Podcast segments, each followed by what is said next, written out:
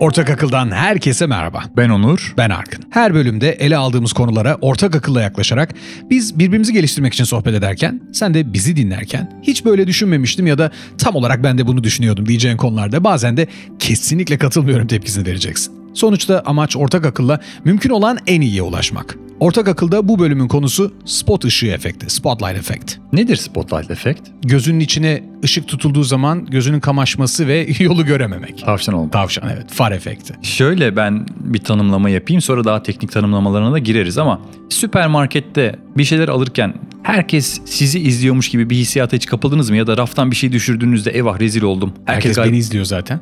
Öyle mi gerçekten acaba? Or is it? İşte tam olarak bundan bahsediyorum. Yani herhangi bir şey yapmaya çalışırken, spor salonunda spor yaparken, markette alışveriş yaparken, ofiste çalışırken galiba herkes beni izliyor. Eyvah şimdi bir hata yapacağım. Çok korkuyorum Ya da aynen bir şeyi düşürdüğün zaman herkesin sana baktığını düşünmek. gibi. Evet. İnsanlar ne düşünüyor diye kafanı çok fazla yorma. Çünkü seni düşünmesi gerekenler zaten düşünüyor. Seni düşünmesi gerekmeyenler de zaten düşünmüyor. Ama uzun süre boyunca insanlar benim hakkımda ne düşünüyor diye zamanını harcıyorsan bir süre sonra fark ediyorsun ki zaten hiç kimsenin umurunda değilsin. Kesinlikle. Yani senin düşündüğün kadar herkesin ilgisi, gözü, kulağı senin üzerinde değil. Herkes kendi hayatında kendi mücadelesiyle meşgul. Özellikle bugün, içinde bulunduğumuz günlerde, dünyanın bugün geldiği noktada herkesin gerçekten kendi özel hayatında o kadar fazla problemi var ki senin ne yaptığın, raftan o sütü düşürüp düşürmediğin gerçekten umrunda bile değil. Ya da diyelim ki raftan sütü düşürdün. O anda da dönüp sana baktılar. E birkaç saniye sonra hepsi unutacak zaten seni bir daha nerede görecekler? Aa işte bu raftan iki sene önce sütü düşüren teyze demeyecekler sana yani. Bana teyze demesinler bir ikincisi.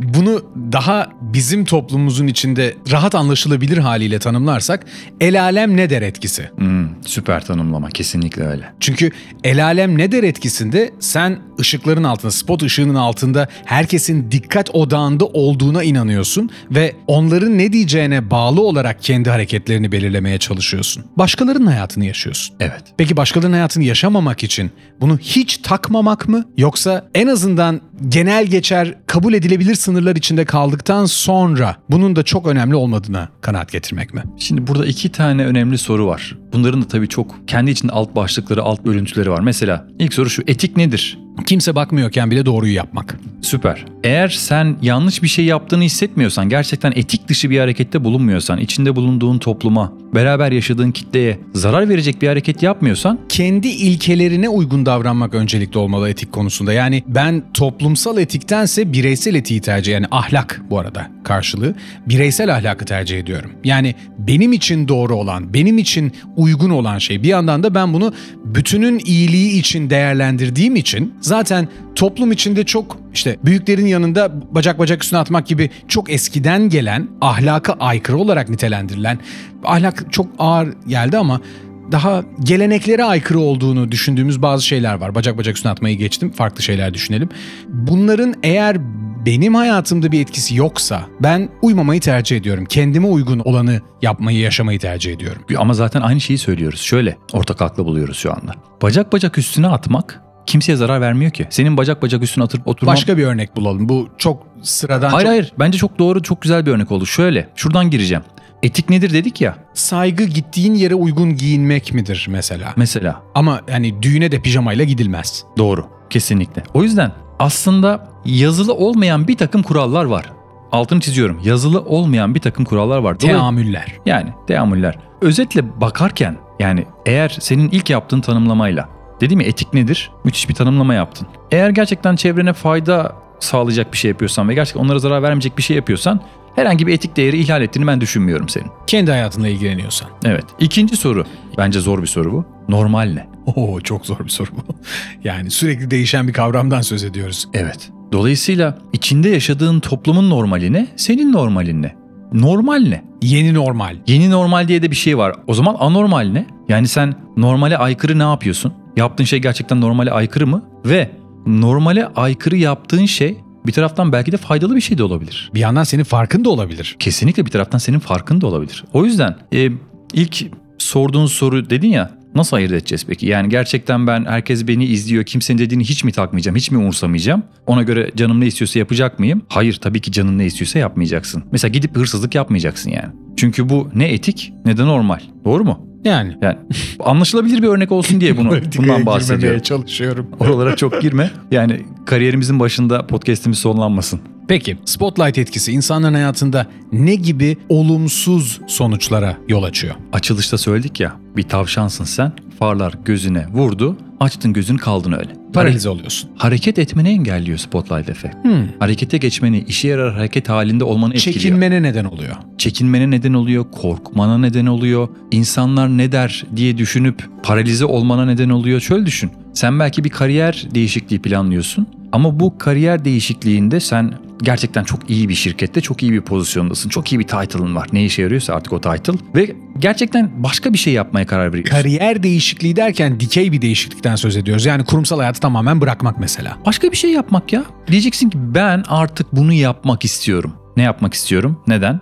Planın ne? Nelerden vazgeçmeye hazırsın? Ne zaman başlıyorsun? Bu 5 soruya cevap vermişsin ve demişsin ki tamam ben Haziran'ın 18'inde bunu yapmaya başlıyorum. E tamam da el alem nedir acaba ya? Ben şimdi şu şirkette şu pozisyondaydım. Bir title'ım vardı altımda. Arabam, özel şoförüm, çok da iyi bir kazancım vardı. E şimdi yepyeni bir şeye başlayacağım. Ne diyecekler acaba? İşte bu soruyla ve bu sorunun beraberinde getirdiği belirsizlik ve bilinmezlikle vazgeçiyorsun yapmak istediğin şeyden. Bir noktaya kadar başkalarının fikirlerini umursama özetle. Normal ve etik dışında konuşuyorum. Başkalarının ne dediğini umursamamak bence hatta bir süper güçtür. Doğru yerde. Doğru yer işte. Normal ve etiği çıkarttım ya içinden. Kendine zaman ayır ve işini yapmaya odaklan. Senin formülünde devam eden yani spotlight etkisini bu el alem ne der etkisini üzerimizden atabilmek için buna kapılmamak, oradaki felç eden, paralize eden etkiyi bertaraf edebilmek için yaptığın işe odaklan. Yeni bir şeye başlamak istiyorsun ya. Başla. Başla. Bir de bir taraftan bak bambaşka bir bakış açısıyla yaklaşacağım şimdi. Yeni bir şeye başladığında o zaten henüz başlangıç aşamasında olduğu için kimsenin dikkatini çekmeyecek.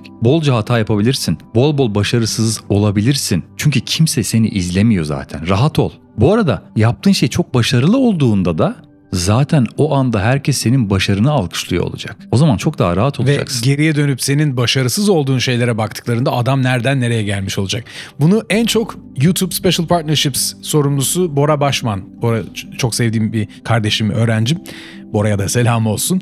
Şöyle der, YouTube'da bir şey yapmaya başladığın zaman insanlar ne der diye düşünüyorsun ya. Zaten insanlar ne der diye düşündüğün şey kimsenin önüne çıkmıyor henüz. Sen yeni başladığın zaman kimse senin farkında değil. Az önce söylediğinin birebir karşılığı. Çok doğru ve birçok insan benim bu net tespitimdir. Yeni bir şeye başlarken işte bu hataları yapmaktan korkuyor. Çünkü o hataları yaptığı anda rezil olacağını düşünüyor. İşte öyle bir şey yok. Görmeyecekler o hatayı. Kimse izlemiyor seni yani. Rahat ol biraz. kendine zaman ayır ve yaptığın şeyin farkına var. Yani sadece yaptığın şeye odaklandığın zaman at gözlüğü takıp ona odaklanmaktan söz etmiyoruz. Yaptığın şeyin içinde tamamen kaybolmaktan söz ediyoruz. Bu daha önceki bölümlerden birinde konuştuğumuz bu sana zamanı unutturan şey nedir? Süper gücünü keşfetmekteki ilk soru. Sana ilham veren, seni heyecanlandıran şey nedir? Onu bulduğun zaman zaten insanların ne düşündüğünü çok fazla umursamayacağın kadar içinde kaybolabilirsin. Şöyle bir giriş yapacağım buraya. Zamana o yüzden baktım ne kadar süremiz var diye. Ben kendi içimde bir düşünce ve duygu dünyasına sahibim. Bu düşünce ve duygu dünyasından ibaretim hatta. İçimde yaşadığım düşünceler ben miyim yoksa bu düşüncelerin ne olduğuna karar veren miyim? Yani içinden ikişer ikişer saymaya başla. 2, 6 gidiyor. Telefon numaranı düşün.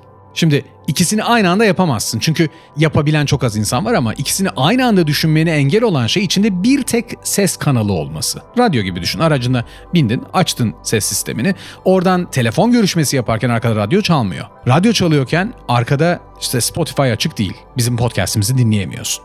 Bizim podcast'imizi dinlerken telefon geldiğinde bölünüp oraya geçiyorsun. İçindeki ses de öyle. O içindeki ses sen misin? Soru bu. Nereden anlayacağız bunu? Ben miyim değil miyim? Zaten sensen eğer o sesle hep aynı fikirde misin diye soruyorum. İçimizdeki ses genelde olumsuz konuşur. Yani Her zaman değil hayır. Genelde diyorum. Şöyle, içimizdeki ses genelde zihin yapısı, beyin bizi korumaya çalıştığı için, bize bir konfor alanı oluşturmaya çalıştığı için bizi yoracak, bize zarar verecek, motive olduğumuz zamanlardan bahsetmiyorum. %99'dan bahsediyorum. Yine 99'dayım şu anda. Bizi korumaya çalışarak yapmamamız, etmememiz, başlamamamız üzerine bize telkinlerde bulunuyor. Neden olmasının yanıtını verecek. Why not'ın yanıtını verecek. Oysa nedeni arıyoruz. İçimde benim ben olduğum şey an, hal, duyan halim, karar veren halim. İçimdeki ses ben değilim. İçimdeki ses beni bana anlatan bir arayüz. Ego. Bunun dışarıya çıkan hali, kişilik, ağzımdan çıkan ses, içimdeki sesle ağzımdan çıkan sesi hizalayabilirsem daha az çatışma yaşıyorum. Şimdi kaç aşamadan söz ettik? Duyan kulak, konuşan ağız, dışarıya çıkan ses.